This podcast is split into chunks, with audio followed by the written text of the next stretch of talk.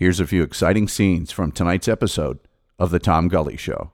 You know, if you hear the name James McEachin and you think about the acclaimed actor who starred in over 150 television programs and motion pictures, you would be mm-hmm. correct, but I can't believe the story of Mr. James McEachin's military service. It's incredible how the whole thing comes back, and you look back on a career where you worked with John Wayne, Bette Davis, Henry Fonda, uh, Clint Eastwood, and all that stuff. The most important thing is the biggest star of all was the military. Well, okay, so we have the military career. Now we have the record producing career. How do you go from record producer to uh, actor? One day I'm walking down the street on Melrose Boulevard. Guy comes up to me and he, he kind of looks me up and down and says, he says his exact words, "Ain't you an actor?" And I said, "No." He said, "Do you want to be an actor?" And I said, "No." In a special kind of way, they are still offering their all to stay to us all. No veterans, no democracy. No democracy, no America. Happy Veterans Day, everybody. Due to some violent content, parental discretion is advised. It's time, America. Mr. and Mrs. North and South American, all the ships at sea, let's go to press. So sit back, buckle in, place your tray table in its upright lock position, and get ready for big time radio, friends. It's time for.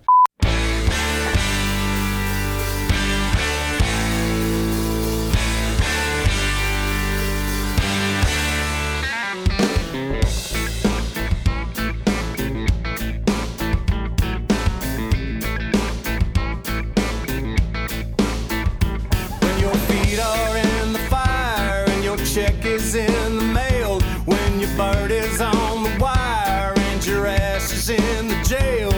When the river calls your name and you answer with a grin. And you wrestle with the blame when the lumber hits the skin. And it's time to pay the toll. Let the truth the wagon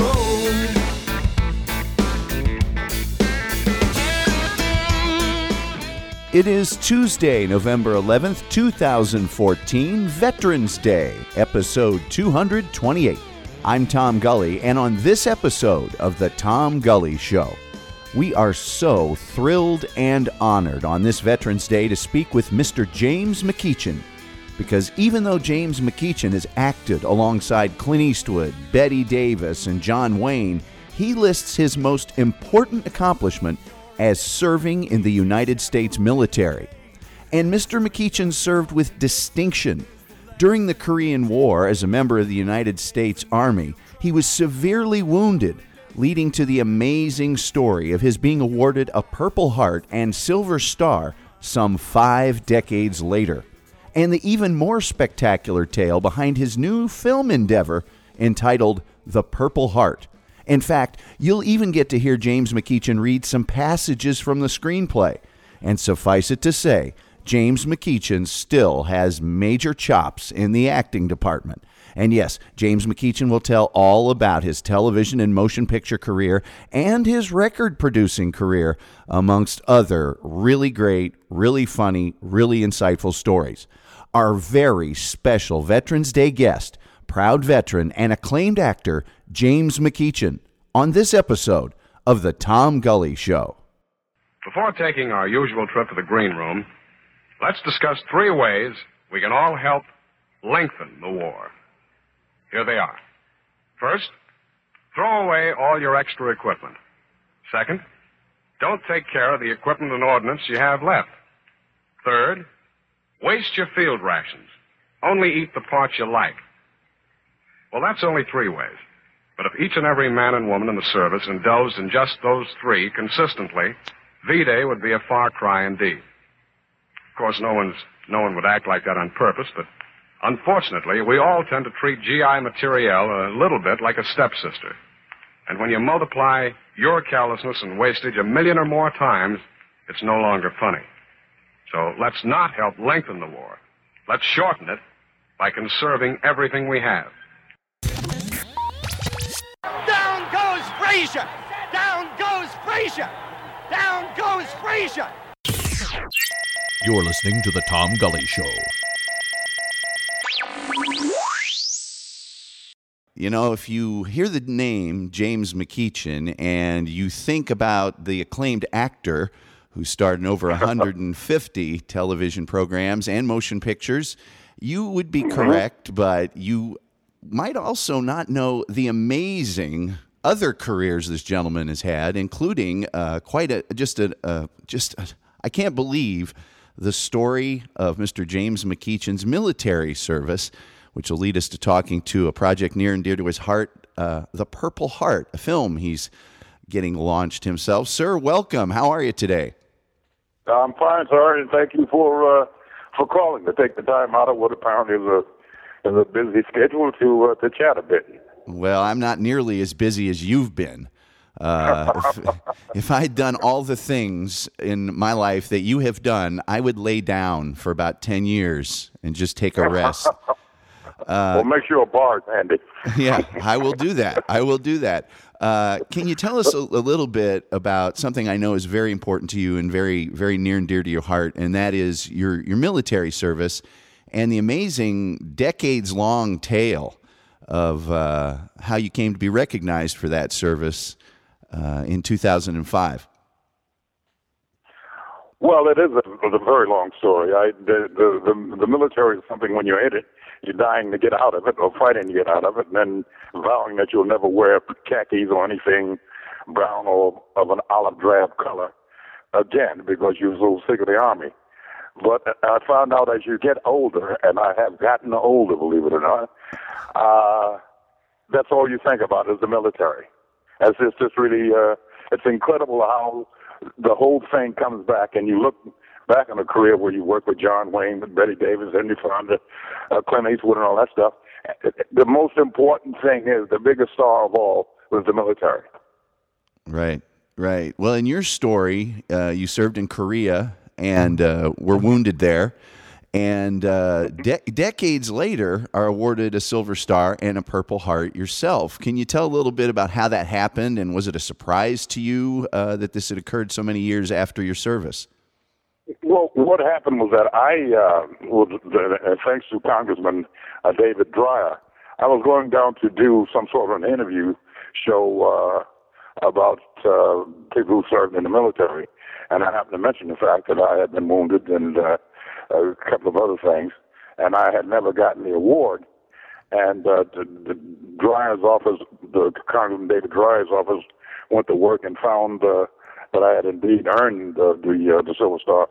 I didn't know it, and I really don't think that I deserve it. To be honest about it, uh, to uh, because of uh, a patrol that we went on involving uh, uh, uh, my platoon leader, who was uh, killed by the um, uh, by the enemy, the Chinese forces there in uh, North Korea. North Korea. And uh, but it was such a hard night that I put it on the back burner in my mind and tried not to visit it uh, again because it was just uh, I, I came so close, came came so close to uh, uh, to death. But it was a, a, a, a most remarkable night with this lieutenant who, and uh, I spent sixty uh, some years looking for this uh, lieutenant. Uh, not not him because he was dead, obviously, uh, but, uh, but looking for his family to tell them how a heroic man had died. Now, Shank had been listed as missing in action, but he wasn't missing; he was killed. And I wanted to let his family know because I was a point man in his patrol, and I saw him when he got wasted. But he was probably, not probably, he was the most uh, heroic man that I'd uh, that I'd ever seen or ever will see. When the enemy came, he just was on his knees, firing, and uh, and, and uh, oh, shit, it was amazing.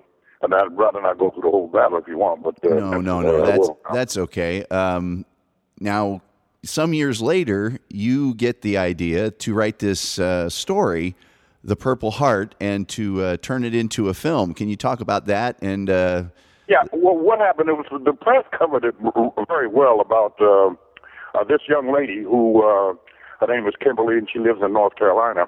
What happened was that she uh, Uh, and and there's a, um, she's a, her husband is um, a military veteran as well. But in order to support her family, she would go out and do this thing they call yard sailing. Mm-hmm. That's where they put things in their front yard to sell on eBay.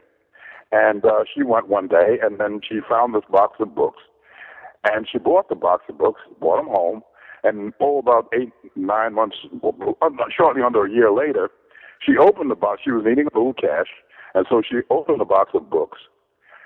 And lo and behold, she turns it upside down, and lo and behold, out falls this uh, uh, this little encasement containing the Purple Heart. She didn't really know what it was, but she had she knew it was a medal and that it was important, and so she called her husband. Him having been in service or was in service at the time, said uh, to her, "Honey, that's the Purple Heart." You know, and that medal means an awful lot to somebody. And she said, "Well, if I found it in these books," he said, "Whatever, you can't go on eBay and sell it because it means too much. It's, it's just not the way to treat a, medal, a revered medal like that." Sure. So Kimberly, being the uh, industrious uh, and, internet savvy young woman that she is, went on, on uh, back on the internet to try to find the owner of this medal. Lo and behold, she comes across uh, some organization with the Second Division who knew about uh, Lieutenant Schenck and said not only that, but there's a guy that's out in California. He's looking for the same um, um, same officer, Lieutenant Henry A. Schenck. And Kimberly said, "Oh my goodness!" And so she proceeded to track me down on Facebook, and she got a hold of my assistant uh, Hazel. And Hazel, she explained to Hazel what she wanted, and Hazel thought she was some sort of a fan, you know, get a little every now and then you get those. And uh, and Hazel said, "Well, no, I think you better explain that story to him. Uh, uh, you know, I'm I'm going to run a risk and give you uh, his telephone number, which Hazel did. Uh, and then lo and behold, Kimberly calls. And she said, Mr. McEachin, and I said, yes, and I woke me up. And uh, she said, my name is uh, uh, my name is Kimberly Tyler, uh, and I have a medal here that belonged to Henry Schenck. And oh my God, my world just, you know, uh, you know, I was, uh, I, well, you were overcome, and this man you've been looking for for so long that had been so heroic so, and everything. It had to be just an inc- yeah. incredible moment. Out of the clear blue, she called, and so I went on to find out about it, and um, um, she told me the story and uh, how she came, how uh, she came to um, how that moment was when she found the medal in this box, and that and now that she was talking to the the guy that knew something about it, really did. Uh, uh, she was really taken aback by it. I get so emotional when I think about the story that it's just, uh, you know, it just it overwhelms me. And so there were a couple of newspaper articles that came out about the, the incident, and I said, well, I should write the story uh, about the the entire episode, and which I did, and it came out so well, I decided I would convert it uh, into a full screenplay. And I did, and it's called the uh, the Purple Heart, and I have been breaking my neck from that day to this day, trying to find the financing to uh, to get it done. Interestingly enough, I went to some of my my uh, used to be close friends to say, "Hey, listen, this I've got to do." Da da da da da da. Uh, and I uh, went to Clinton, and that's what I would do to him first because he's such a hot director today, and that uh, we've been friends for so long. And when Clint said, "Well, I'll read the script as soon as I get finished uh, directing uh, uh, Jersey Boys," which I'm getting ready to go off and do. This was obviously months ago. And so I waited until he got finished uh, with Jersey Boys, and then the picture came out, and he said he was going to call me. I hadn't heard from him. So then I, he, I heard that he was going off to do another picture, and I said, "The hell with that! I'm tired of waiting." So I called him again. He, he, he, he didn't return the call. In fact, he still hasn't returned the call, and I'm still pissed off about it too. Uh, so I took it over to the studios and said I can, I'll get a, a, a filmmaker to uh, to make it, meaning a good director. I won't direct it myself because I'm acting in it as well. And uh, so I've been futzing around trying to find an A-list director or somebody like that that I can bring to the table. But I got to tell you, and it's not to hype the screenplay, but it is probably one of the most sobering and the most penetrating screenplays you've ever read because I, I walk you through the, the whole battle and what the you know the, the racial issues that occurred in the military and uh, how it is to be suffering from uh, injuries sustained 60 some years earlier. Well, certainly, and the fact that this is a true story and the kind of story that I think Hollywood doesn't necessarily make as often as it should, but when it does, or story, or embrace, I can tell you that too. well, yeah, I mean, when they do a movie like Seabiscuit, or you know, we could name them on down the line, they seem people seem to flock to them. Uh, the the, s- the story is is so amazing, you would almost believe it was fiction uh, because It's it, true, absolutely. yeah, Absolutely. It is. It is uh, just just an incredible, incredible story. The Purple Heart Movie.us. Go there immediately, and uh, boy, I would really love to see this film uh, get made. It, it just seems like it's a, story from the heart, and uh, it has everything a great story should have. You know, I mean, it's. Uh, I uh, there's a character in there that really, really happened, and uh, let me tell you, just to back up a second. I don't know how much time you have. I have as long as you'd like. Oh, you go ahead. Well, just feel free. We'll just toss this ball back and forth across the court as as long as you want. All right. Uh, I was I met with an old friend of mine because I was trying to put some of the characters together, and uh, knowing what Ho- how Hollywood feels about uh, doing patriotic pieces, I went to the most left wing guy I could find, not because he was left winger, but because he's such a such a wonderful actor, and he's a friend. Uh, knowing that he was going to criticize the living daylights out of me, is Ed Asner, right? Well, And uh, so I gave Ed a copy of the script, not expecting what he was going to say, because I thought he was going to say, well, this is a bunch of right wing, you know, hula or something. I really wasn't expecting him to say that. And he said, Jim, this is one of the best screenplays I have ever read, and I will do anything to help you get it made. Now, this is from Ed Asner, seven, seven-time winner of uh, the the the uh, Emmys, Oh, who yeah. has been that uh, you know. Uh, so uh, and well, the kind of well, well known liberal. I mean, as liberal as you can get. Uh, Ed Asner is a, a very loud voice for all liberal Oh. causes, no matter how big or small. Yeah, yeah. that that's true, and uh, but for his reaction, you know, you you you'd expect that from Gary Sinise or somebody like that, you know, Uh-huh. because Gary is as about as, as about as patriotic as you can be, and it's not to say Ed is not patriotic, but his his views leave a lot to be desired. So, uh, but but he was the first one to who told me how wonderful the script was. Well, he is rather. that's uh, that's high praise indeed, coming from from Ed Asner. He's seen a, seen a script or two. No, well, yeah, uh, yeah. So he's he's he's quite something. In fact, he got a little emotional when he was talking to me about it. It's difficult not to. Uh, you know, Yeah. it, it really, really is difficult not to. Um, once again, the purpleheartmovie.us. You really do need to go there and uh, see the vision that Mr. McEachin has uh, for this film. So you leave the military, and we'll get we'll get back more into that. I'll I'll talk about this movie some more toward the end. Uh, and you, Okay. you have a career as a fireman and a policeman in Hackensack, New Jersey. Uh, Well, I wouldn't exactly call them careers. I mean, I spent less than it was roughly about uh, six months and uh, on that fire department, and I really didn't want to be a fireman.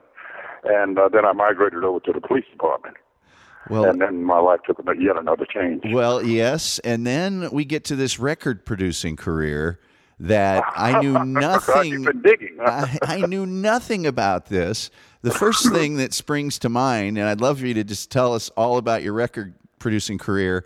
Everything I read, there's a lot of conjecture, let's just say, out there that James Mm-hmm. McEachin, also known to some as Jimmy Mack, is Hey, is yeah. is the Jimmy Mack in the famous Motown song. It, it, are you that Jimmy Mack? Well, I would I would say no, and I'm and I'll tell you why. Because uh, I was in the record industry for quite some time, Uh-huh. and uh, I was uh, before producing. I used to be in promotions, and so I became rather well known. Right? Uh, you know how uh, I don't know if it, how it is in the business today, uh, but by that time I had gone on to uh, uh, do do some things. And Martin of Vandellas came out with this song, and no one ever talked to me about it. And I was in Newark, New Jersey, doing on a promo tour, and and the song uh, everybody just thought I was the Jimmy Mack. And I saw Berry one time, but I didn't get a chance to uh, Berry Gordy. Uh-huh. I never got a chance to talk to him about it, but or how uh, Stevenson or whoever wrote it uh, came up with it. But I couldn't have been, even though there are people who to this day swear out, yes, you're just trying to hide from it. Uh, what is it to hide from? Really, I, it's, that's a badge of honor. Uh, Yeah. Yeah, I uh, I have to tell you the uh, the way that I even found out it would be possible to talk to you. I was on uh, Lori Downey's show, and she was tell- she was telling a story uh, back off the off the air that you we don't need to get into. It involves a cruise ship, a benefit, and no food. I'm sure you remember the evening that she was referring to. And Yeah, right, and she right. she began this long 15 minute story because you know how Lori can tell her stories. With the very Yeah. first thing she said was who she was with, and the very first name she mentioned, she says Jimmy McEachin, and I couldn't even pay attention to the rest of the story. That was just like a, a dog waiting for some food to fall off a plate for the story to end. Because at the very end of the story, you can ask her. I didn't pay a word, attention to word of the story. She stops, and I just said, "Did you just say Jim, Jimmy McEachin, James McEachin, the actor?" And she said, "Oh, sure. Let me get him on the phone." She starts dialing the number, and I am just floored. I'm just I've, I've been a, a tremendous uh, admirer of your work uh, for since I was uh, younger. Let's just say, how do you get started in the record? I mean, you obviously were well known because if you were in promotions and you were producing people, you're out front. You're talking to everybody. You have to know every Yeah. single thing that's going on out there. How do you Oh, go? yeah. How do you go from Hackensack to to into the record producing business? long story and try to narrow it down. What had happened?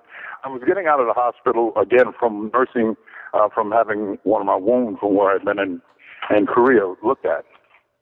Uh, oh, well, let me start before that. While I was in Anzac, I, my my uh, uh, one of my, my injuries started acting up again, and I had to go to a warm climate, so I ended up in California. Where, where else do you go? So uh, one day, I get out of the hospital, sent for my girlfriend. She came out. We got married. And I said, uh, now what do I do? there was a song that came on the radio. Uh, and I said, that's one of the worst things I've ever heard. And I can write a song better than that. Not having any idea about writing a song or whatever. So I sat down uh, and with these lyrics. I mean, I'd always been pretty good at rhyming. I woke up this morning and I heard the news they're shooting at the moon. They're trying to blow out the fuse. It's getting rough. I'm telling you, it's getting tough. Uh, and I, I can't remember offhand what the rest of the lyrics, uh, what, what they are, but uh, that was the song. And so it sounded pretty interesting to me. And I got on a, a bus, left Pacoima, California, to go down to Hollywood. And walking the streets, I went up into uh, this one office that was owned by a guy by the name of Bob Keane, and he was recording uh, La Bamba. What, what was his name? Uh, who did La Bamba? At any rate, he, he had that song, Ritchie Valens. Yeah, Ritchie Valens. So I said, uh, I got a song that maybe this guy could do. And Bob King listened to the song, and he says, I think he can do it too. And before you know it, he we called Charles Wright down, and Charles Wright listened to it, thought he could put some music to it. And as, as it turned out, he never recorded the song. That's the bottom line. but at any rate, from that moment on, I was in the music business, and I felt that I'd never be disappointed like that again. And so that's how I ended up uh, uh, in the business, and I ended up uh, of, of starting uh, a little group called the Furies. You remember we did Sing with the Strings of Our Heart, Uh huh. and uh, and then after that, there was a guy that came into the group that I thought had some talent, but he wanted to be a solo singer, and his name was Otis Redding. Oh boy. Yeah, he Yeah. he turned out to be a pretty good solo singer. Yeah, yes, he did. Almost like my movie, I couldn't sell him. uh, Al Cavlin, who owned Trans World Records, I recorded a song on, on Otis called uh, uh, well, She's All Right. Took it to, uh, didn't want to distribute it myself, didn't have any money, which is the story of my life. Uh-huh. And uh, Al Cavlin heard it and said, Great beat, Jim, but I can't understand a word he's saying. Now, Al wasn't exactly 19 years old to begin with. And I said to Cavlin, I said, this guy here is going to be a major star. Look at the feeling and the soul. Now, at that time, Otis wanted to be, he really wanted to be Jackie Wilson. You remember Jackie Wilson, Oh, yeah. who had a phenomenal voice? Oh yeah. So uh, we Otis finally. I recorded another song on him that Otis finally left, and before you know it, he, I didn't record Otis on any of those giants that he had, uh, but I did bring him into the business. And so there's some guy writing a book about that as well, Oh wow.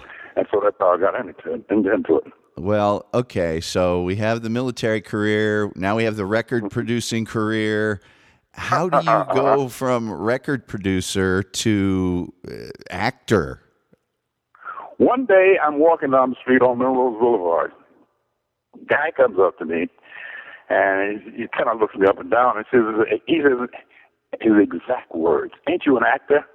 And I said, no. He said, do you want to be an actor? And I said, no. Don't have the slightest idea about, don't know anything about him, don't want to be one, but I know nine yards. And this guy, he was so insistent.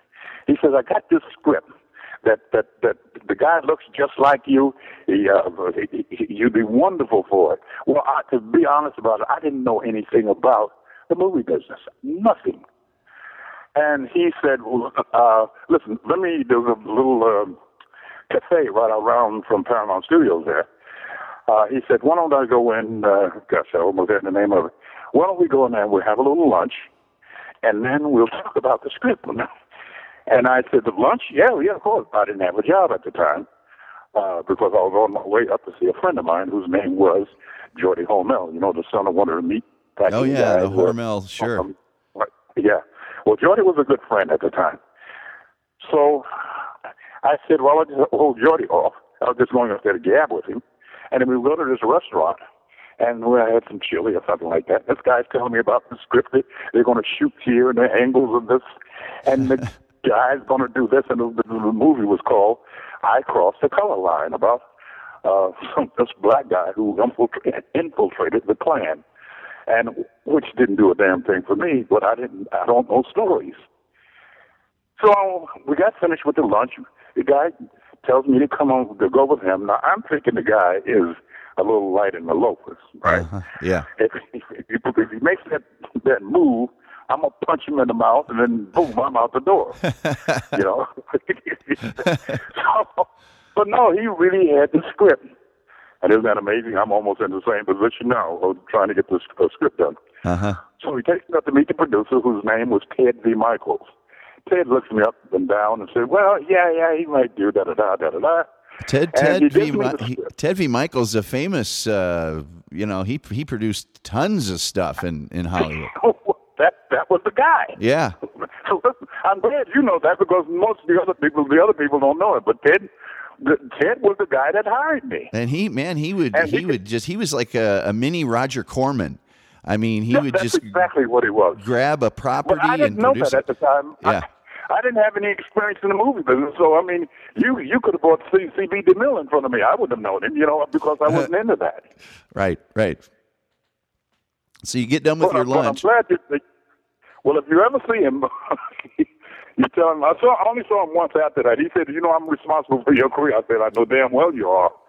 You know. so, but that's how it happened. Now to go to to get to the chase, I ended up. Um, I took the script he gave me, threw it in the back of the car, uh, um, and I was going up to see who was it? I was going up to see another friend of mine. But you remember Rene Hall? Rene Hall used to do all the Sam Cooke records. Oh, yeah. all the arranging. uh, He did. He did all of it. So his wife had to go to the unemployment office. She said, "Jimmy, could you take me to the unemployment office?" I said, "Yeah, yeah, yeah, yeah, yeah." She gets in the car. She sees the script on the on the on the front seat there, and she said, "Jimmy, what's this book?" And I said, "Gert, believe it or not, there's some guy that want me to be in a movie. so she said, well, you going to do it? And I said, are you kidding me? I don't know anything about any movies. So I put the script, when she went into the unemployment office, I took the script, locked it up in the trunk of my car, and then uh, waited for her, went, then I went home. A couple of weeks go by, I forgot I had the script. I get this call from Ted Mikels. Say, hey, listen, we gave you a, a script a couple of weeks ago, and you were going to call us back, and we never heard from you. Are you going to do it or you're not? My wife's in the kitchen. I said, hey, hon, there's this, this guy want me to be in a movie. What do you think? And she said, well, you bombed out on everything else. You might as well try it. and that's how I got in the movie. and I was the worst thing in one of the worst movies ever made. Well, that's that's almost a story from a, from a movie where, where the guy that ends up becoming a movie star uh, you know, turns to his wife and said, "What do you think I ought to do?" Well, you you haven't done anything else, so. Uh, now, when, when you went to do that, because you'd been around performers, obviously around people that were on stage and in studios and stuff, were you always kind of just a creative person? You said you'd been a writer. I mean, was it difficult for you to quote unquote pretend to be some someone else, or was it incredibly intimidating?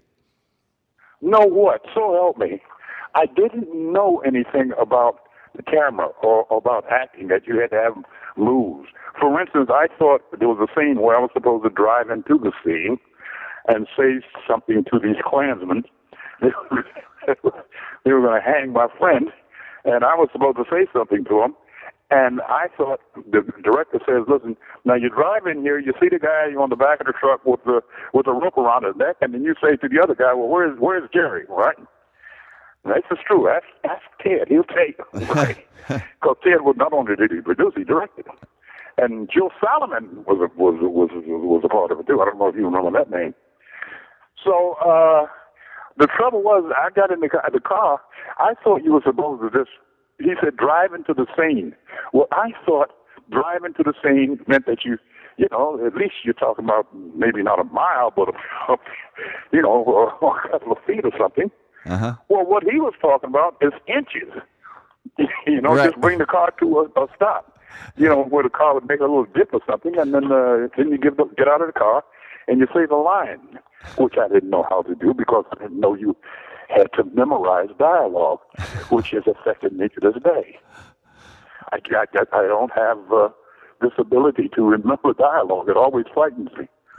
You know, so I can control it, but I don't know how to remember that well. Well. And and that was my intro uh, to, and, to the movie. And, and I, I was such a stiff. I was such a stiff that when the guy says I was supposed to be a musician, he said, "Now, you know, you look over here for the for the girl." And I I didn't want to move because you know when you take a, a picture of someone uh, in the old days, they didn't move. You say, "Okay, hold still, get ready, okay, now smile." What are we going to do, right? Right, right. Well, I in, in movies, I didn't know that you you're supposed to act natural, just keep walking or talking or singing or, or whatever. So as a result, that was the worst thing in one. Oh man. I had a bigger headache. I got a bigger headache from that than, I, than it was when I got shot. well, well, uh, I'm just going to list. I don't want to embarrass you, but I'm going to list uh, just some of of the programs and, and movies that you were in. Uh, Mannix, Hawaii Five-O, The Wild Wild West. Then came Bronson, It Takes a Thief, Dragnet, The Name of the Game, The FBI, True Grit. Every Which Way But Loose, Play Misty for Me, Ironside, McCloud, Adam 12, of course, Tenafly, uh, Yeah. The Rockford Files, McMillan and Wife, All in the Family. Oh boy, uh, a couple great episodes of All in the Family. Hill Street Blues, uh, all those Perry Mason movies, and I know I've left out a billion. You get you, you, Yeah. you get into this by accident, and and you Uh-huh. start doing it. At what point do you realize, hey, I mean, I, I might be pretty good at this? Uh, you know, is it just the the people keep asking you and then the you know keep paying you to do it or or and what Well- at, at what point did you take it seriously? Did you say, okay, I'm going to do this now? Well, this, you got two, that's a twofold question. I don't know. I think it's only up until the Purple Heart that I've really the movie I'm trying to do that I've ever really taken it serious. I think one of the things with Tenafly, and, and you know, which was canceled, was a very short-lived se- series, and you do know that it was the first black uh, uh, television series that was on uh, starring a, a, a, a starring a, a black character with, with myself, right? Oh, sure. Uh, I didn't take. I, I never really gave that the thought that I should have. If I have to go back and look over one of my huge mistakes, uh, some people would say it was not sticking with Steven, with Steven Spielberg was a mistake, but I don't look at that. I look at that as almost as a blessing. Uh, I I never really I shouldn't have been the responsible person that I should have been when I did that series. I suppose that would be the way that I would uh, would frame it. So you weren't like a method actor and all that. You didn't. No, uh, no. the guys in New York, because there, there used to be a lot of jealousy involved in it too, because the, the guys in New York who really studied a lot, and some of them were wonderful actors. You know, the Roscoe Lee Brownes and the Max Juliens and those guys. Uh, uh, um, they were kind of put out because I really didn't take this thing to heart. You know, uh, you know, yeah, Franklin and uh, Raymond St. Johnson. I mean, they were they were actors, and you know, I was some some guy. Well, let, let me tell you what happened. Uh, you remember the girl? uh, Do you remember playing Misty for me? Oh yes, Jessica Walter. Okay.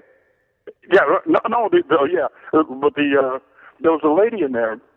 Uh, her name was Clarice Taylor. She played the maid. Oh yes. And she was the one that walked in the room with her, where, where they would have had this party. She said, mm, must have been some great party last night. Right, or right. like that. She said. Uh, this girl, when when she came on the set, our first day of shooting, uh, Clint introduced me to her, and uh, I had been working uh, shooting some of the scenes, and uh, so she was very cold. You know, she's a black lady. You, know, you think that there'd be this great camaraderie or whatever. And she would almost, I would kind of come around, and every time I would come around, and Clint and I would be joking or something, and she would kind of subtly move away or whatever. I said, damn, what's the, what is her problem? So one day I go to Clint and I said, hey, listen, it, it, this Clarice, does, she have a problem with me or something? He said, she came to me and she said uh, she got a, she didn't particularly care for you because she didn't think you were an actor. She thinks that I, I just got one of the disc jockeys from off the air and hired him. You're kidding me. No, I swear to God, true story. Oh man. yeah, she's because the uh, because they were so devoted to acting, they wanted actors to to be actors. You know, now here I am clowning around and jiving around as that character was, and so she thought it was a real live disc jockey rather than. Uh, rather than uh, an actor playing one. Well, I think maybe if you're a stage actor, that's that's a whole different thing. I think uh, in movies and television, there are people on screen who are just likable or just have a certain magnetism about them, and an Yeah, yeah, ab- ability to carry off a, a, t- a t- type of character. And James uh, Garner was that way. a lot of the old Hollywood guys, your Robert Mitchums, you know, that they were just Yeah, your right. your Lee Marvins. They just seemed like they walked out of whatever they were doing the day before, and they didn't really care if there was a camera there or not. Well, you know who you just described was John Wayne. Uh huh. Uh huh. Yeah. That's exactly the way he was. You know, we did uh, I did a couple of pictures with the a dude, uh, and you know, he, I can go on, but there- there's so many stories. But next question. okay. Now, when you came up through the ranks, episodic television, particularly in dramas, I mean, they're killing them off after two or three showings now, and there's very few dramas on TV. I mean, they'll promote a show for two months on the Super Bowl and everything. It airs twice and doesn't get the ratings. Sorry, we're going to And cancel. 'em. yeah, you, you, yank you yank it. You know. Yeah, well, you're it- right. It's gone. In your day, and uh, when I was growing up, it didn't matter how bad a show was. If they went ahead and produced it, they were going to air it until the end, unless it was going air it, so bad. And that they had they- insult to injury. They would add they, they would air, air it in reruns. Yep. Too. Yeah, yeah. Now there was a lot more work at that time, I think, for dramatic actors, character actors. Uh, when you were coming up, was it was it still a holdover from the studio system? Did you know certain networks were going to hire you more often than not, or did you just freelance and you got business from a variety of sources all the time? Well, I did a lot of freelancing, uh, uh, awful lot of freelancing. But what happened is I ended up under contract to Universal Studios. Okay. So, which was almost like putting the fox in with the chickens, you know, because Universal had twenty uh, some hours of prime time television at the time, and it was a really a factory. Uh-huh. You know, I mean, they, they, if, if you wanted something to, if you wanted to be seen, you got to go on Universal Studios because not only did they, which they have today, which they locked up uh, NBC, but all of those shows, uh, you know, the, the, you name the show, and if it was if it was worth it there, it was on. Uh, uh, it was from Universal and on uh, NBC. Right, that was uh, a big, big time for NBC. And also, when you were Yeah. when you were doing episodic television, uh, I, Mhm. th- I think the first interracial kiss was on Star Trek in the mid '60s. I mean, the the issues Yeah, uh, yeah. Is- Uh, issues of race were still being very, very prominently uh, pushed forward. You know, uh, uh, shows like the Mod Squad. There were, you know, actual whole shows about it. You were playing these important roles on television in mass media at that time. Was was it a job? Just you're just an actor and you're going to play a role, or did that portion of it mean something to you as well? Is that you were portraying these roles that other people would be seeing and and uh, taking into their minds as as the way an African American person might be? Well, there was a lot of things that I wouldn't do. I just simply would not do them. I never did anything, which is a reason why you might be interested to know. I did not do the color purple because I did not like the image that, uh, and I'll tell you another story I was sure I was supposed to do. I did not like the image that, uh, where the black, how he was portrayed. I mean, the beating of his wife and all of that kind of stuff, and I simply wouldn't do it. And I thought it to be very, very costly. And if you were to go back and dig a little bit, you'll find out that the big controversy that I had uh, with we did that uh, that uh, miniseries called Beulah Land, and uh, I wouldn't allow my name to be used on the credits because of having gotten into a big fight with David Gerber about uh, my not uh, uh, not my being displeased about the way they had my character dancing while he while the white man was just, was just beating on my son. And I said, I'm not going to do this. And David said, You signed a contract to do it when it is a big fight. And I said, But you promised me, casting promised me that they would make some changes. And he didn't do it until da da da.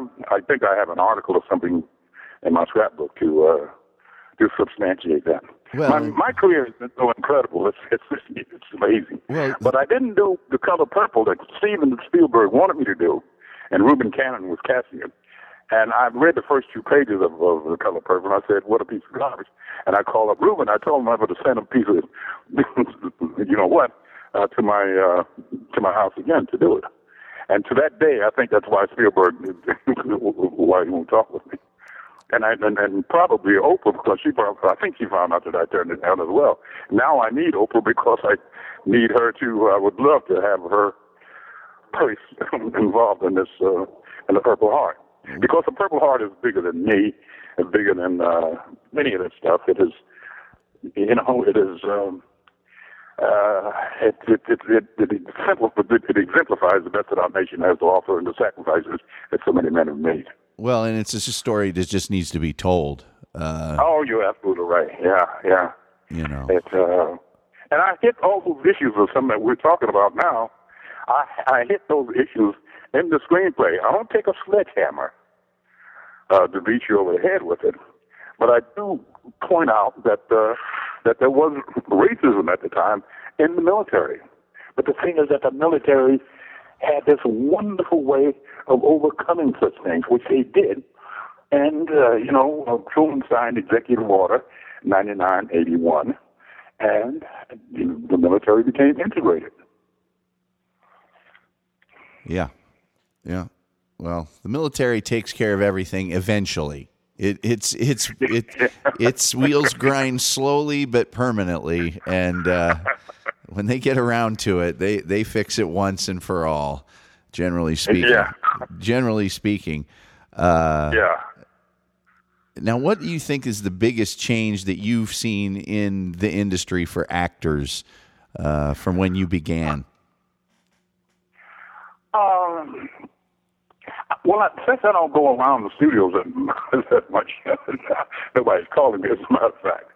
Uh, well, they knew I retired anyway. Um, I think the, biggest change would have to be the way that television series, I mean, you can do some channel hopping and you find some of the shows that look exactly like they were mini movies. And I am taken by the way that uh, that how loose we have. It, it's it's very reflective of our society. I mean, uh, uh, you know, language gets is, is a little coarse. Or if you you can show you can be more. They are certainly much more graphic in their depiction of uh, horror, uh, which I don't think is healthy for the country. Uh, and uh, everybody has this gung ho thing. And, and my God, you watch some of these half hour quote, quote, comedy shows, and some of the things that they say on there was, good Lord. You wonder what a preacher's son had to do to get him.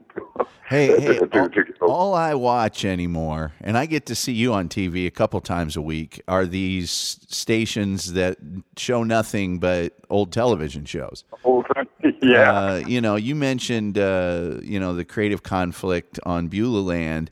And and I, I've always found that in directing things, if you need a person to do a specific thing, like if you need the, you know, Vivien Leigh to say the one line perfectly, or Gone with the Wind doesn't work, you make sure they can do that before you start. And if it's anything else, there's always a creative solution. You don't have to paint somebody into a corner. You can say, well, what are you trying to do here? Well, there's another way to get that emotion or that feeling or that element of the storyline in without asking somebody to do something that they either can or won't do. Mm-hmm, mm-hmm, mm-hmm. So, you know. Uh, hey, can I talk to you about Insight? I am so sorry for for mistaking the names of your fellow actors, but I have uh, had a soft spot in my heart for Insight uh, for many years. Just, Kaiser. Yes, because of the fact that it was the only thing on television. Uh, we were a very, very devout Catholic family. We went to the earliest mass that you could possibly go to, which I think was a six or seven o'clock mass on Sunday. And when we get home, the only thing on television that was even remotely watchable was Insight, and it was an incredible show.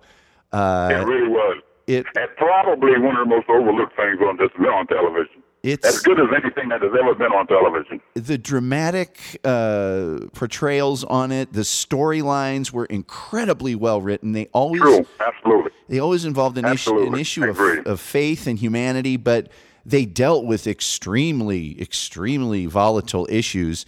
And uh, Father Elwood Bud Kaiser, who looked like a cross between Lurch and Vince Lombardi, and he, yeah, but but but a smart man. You know what happens? All the actors, he would expect for you to, you know, I mean, it was all it was all union and everything. But he would give you the check for appearing on the show. He wouldn't give it to the agent. He'd give you whatever the, the, the, the scale amount was. And he'd stand there. I mean, the very first time I said, well, this guy gave me this, gave me this check, which I didn't know that they did things like that. And he just stood there. so later on, I said to one of the actors, I said, the guy he gave you the check, and then he and then he just he wouldn't move. He just stayed there. And he said, well, he was waiting for you to sign it and give it back to him. Oh yeah, oh yeah. The, hey, look, I grew up Catholic. They will they will really they will put the bite on you. Um, and uh, you'd see this guy, and he looked so severe and, and like gigantic, like a, a just a huge hulking guy. yeah. And then he would he would. Why do people love? I mean, he would he had this soft voice, and he would talk to you very very personally about why do people love? Is it because the heart Yes. feels stronger than the mind? Or and, and Yeah. he and he would get into this real philosophical and draw you in, and then boom, you'd go to the best actors and actresses, and I have to imagine the best script writers. Uh, all contributing. Uh, I'll never forget the episode that I saw you on. Of course, I messed up the actors, but you were the first uh, African American moving into an all white neighborhood. And uh, oh my God, that was with uh, Harvey Korman, uh, Oh, am I right? Har- Harvey Ron, Korman and uh, Ron Mazar. Ron, Ron Masak. Yeah, Masak. Sorry, and and uh, and the actress was uh, was it Joan? Joyce, Joyce, uh, Joyce Van Patten. Yeah, Joyce Van Patten. Uh, Harvey Korman just kept going on about how you were going to start a shrimp boil in the neighborhood. He just kept saying, "You're going to have a shrimp boil," and, was, and then you came in and played this character that was actually the most reasonable and uh, clear thinking of the entire group, and just blew them all away. Uh, and it was just I was a- playing Sidney Poitier. yeah. yeah, yeah. It was. Uh, it was. An, I've never forgotten it. Never, ever, ever, ever forgotten it. And uh, Well, I mean, uh, And- you know, the, the, one of the things I will always remember from Father Kaiser, and I still got the letter uh, from him. I wrote it, knowing that you were a fan, you'd appreciate this. He wrote me a lovely letter one day. He said, "Dear Jim, I was just watching uh, the show. I think it was Hell, Hellhound Blues." And he says, "I really think you should put yourself up for an Emmy for this for that show." uh huh. Wasn't that a sweet thing for him to do? Oh yeah. He wrote me telling me to put myself up for an Emmy. Oh man, that show was on for 23 years, and it it won the uh, outstanding achievement in religious programming.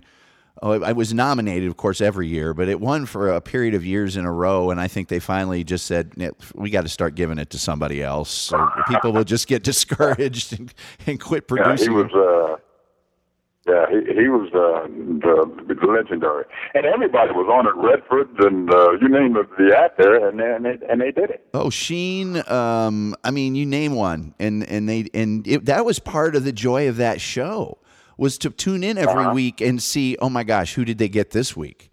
Uh, yeah, you know, it was just it was a wonderful kind of undiscovered little gem, and uh, thanks for doing it. You were you were you were awesome on that. I got to tell you, at my house. Uh, my dad, not the biggest fan of really anything in entertainment. If James McEachin was on a show, we watched it. He, oh, that's great. yeah, yeah. I don't. Is he still with us? Oh, sure, sure. And and guys like uh, yourself, Bradford Dillman. Um, I could name just these Yeah. actors that were in episodic television, and when they were on a on a program, it just took that show to another level. Uh, you knew Mm-hmm. you knew it was going to be a, a good night for you when you heard her name. Well, you know, he, he, they, you weren't restricted on that show. I, you know, most shows, I, I like to move around because I'm trying to think of the dialogue. And some directors will say, hey, no, you got to stay here because I got the camera set up here, whatever. Father Kaiser would always say, well, no, the actor has to do what he feels like doing, you know? You, you, you don't uh, uh, uh, move the actor, you move the camera. Uh huh. Uh huh. Wait, what's the best And that advice? helps a great deal. Oh, sure, sure. If you've got people that that allow you as a, an actor to do the things necessary to give you the best performance, that's what it's all about. You know that that, that Yeah, camera, right, yeah. ca- camera's going to only capture it one time. It might as well be the very best uh, True. thing you got to offer. What, what's the best advice you ever got about being an actor? I'm sorry, say that again. What's the best advice that anyone gave you about being an actor? I don't know if I'm. I don't know if that's ever happened to me. I, I, I can't recall it. I, you know, I probably the most intimidating actor I ever worked with uh, was uh, was Jack Webb, uh, who was also probably the most uh, courageous in the sense that if he wanted you, he he hired you, and he didn't give a damn what the network said. And, and Mark Harmon could thank his career to uh, to Jack Webb too, because they didn't want him on a show. They didn't think he had it, and Jack said he will stay on this show, uh, else I don't do the show. You Well, know? yeah, Jack Webb was uh, not only uh, from radio way back, uh, a great actor, but when he started doing Dragnet, that was his show, and he was going to do it his way. He was, you know, obviously, obviously the, the producer as well. Uh, You, you, you're right, and uh, and you, when you went on that show, it was uh, on that stage. It was quiet as a mouse, and Jack would always force you to read that damn teleprompter, though. Oh, really? You know, uh, uh, I mean, some actors have phenomenal memories, and uh, others don't. And but Jack would insist that you use a teleprompter. Like if you want to say, Sergeant, I'm going to arrest that guy. You say, Sergeant, I'm going to arrest that guy. He said, No, keep it up, keep everything up. Keep Sergeant, arrest that guy. Keep Well- it up, keep it together. Well, if if uh, people like myself that are fans of old time radio, some of the early black and white dragnets were word for word from the radio. I mean, they and, and if C, CS, CS shows like CSI can thank Dragnet because Jack Webb was actually the first guy that said, "No, we're going to show how the police actually do things. We're going to actually work with the police." And it may be boring at times, but we're going to show exactly the way the police, you know, by the book, do things. Yeah, right. Uh, well, he had the he had the LAPD wired, you know, and don't forget Adam Twelve was his show. Oh yeah, Uh, Emergency. The other he had that show he had. Uh, so, but he was. But I tell you one thing: if Jack said he was going to hire you, he would have hired you. He, I, I got to be. I, I really kind of credit him with my uh, at least a large measure of my success. Well, other guys wouldn't hire black actors. He would.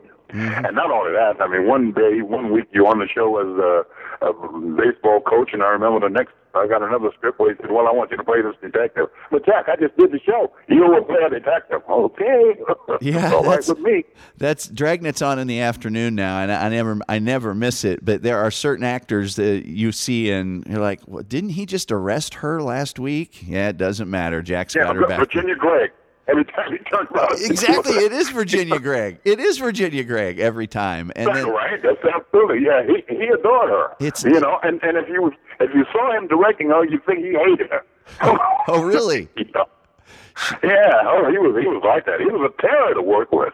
Oh really? Oh, and just you know, keep it straight, keep it straight. What what what? You know, I, I wore glasses all the time. Most of them. They know, like, oh, you touch those glasses. Why do you touch the glasses? You know, you're bringing some. I said, oh, Jesus Christ, Jack, give me a break. Well, Mr. McKee, But but he would hire you the next week.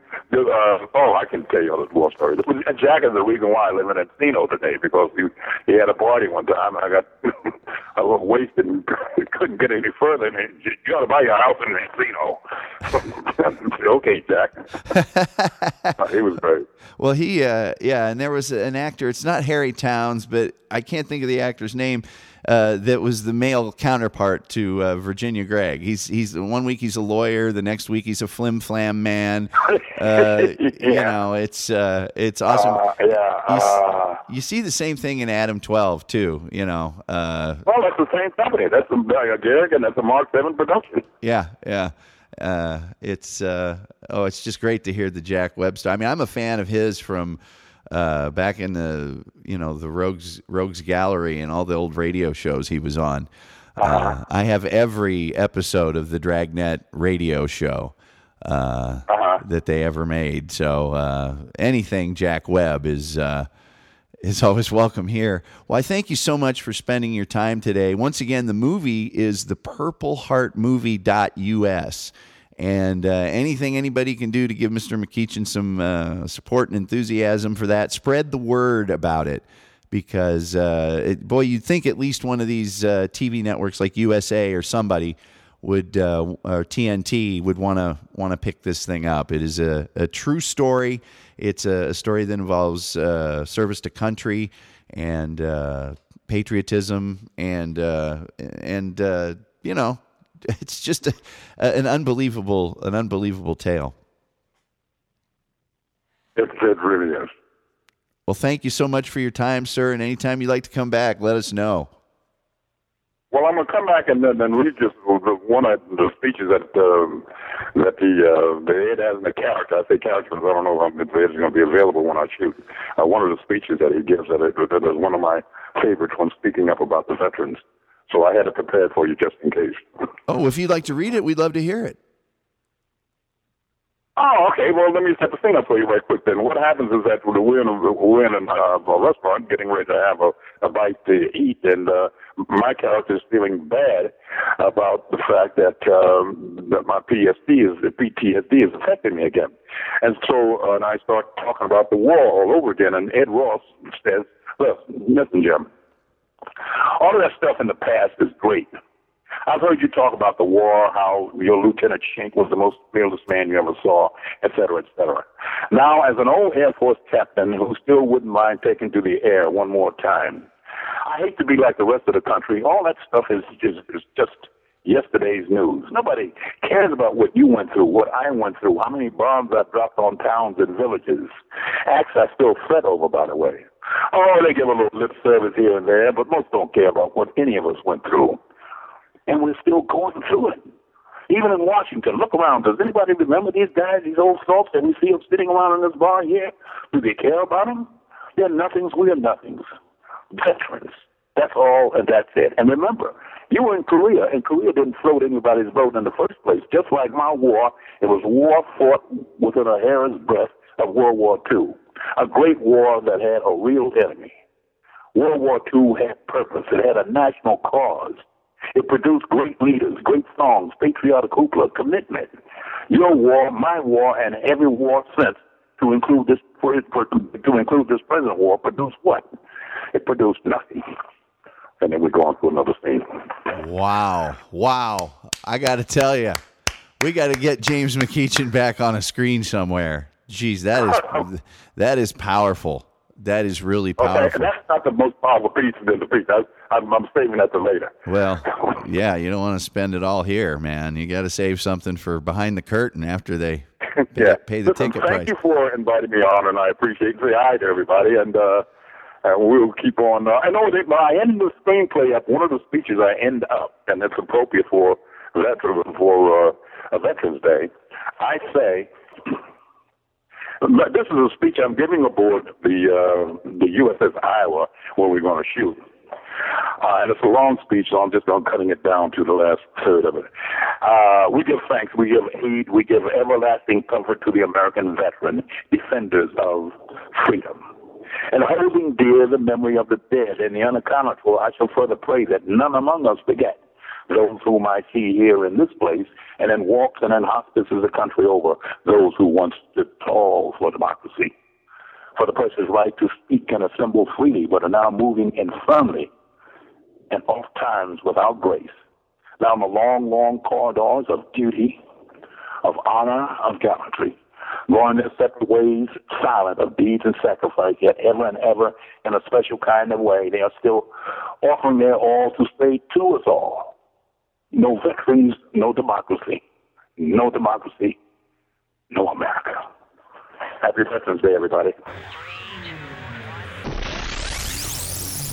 You're listening to the Tom Gully Show. And what, what's your what's your what's your radio show? Where are your radio show hosts at? Where are your radio host shows? Where are you at? Where are you at? What's your what's your show? What's it called? Is it the podcast that's non-existent? You know what? When it launches, can I be on? Can I be on? Please, please, please, please, please, please, please, please. Sure thing, crazy lady. Just send an email to tom at thetomgullyshow.com. Boy, I have never met somebody with a more self-serving, pompous media blowhard that you give Rush Limbaugh a good name. Some call you fat, some call you corpulent, others call you portly. I call you a customer and a friend for life. Come on in into Victor Newsies. If you got a fat ass, I ain't gonna say nothing about it. We'll suit you, you'll suit us. You come into Victor Newsies, I guarantee you're gonna leave with a suit. Come on in, you'll save a ton at Victor Newsies. I ain't bullshitting. Victor Newsies, Highway 5 out by the mall.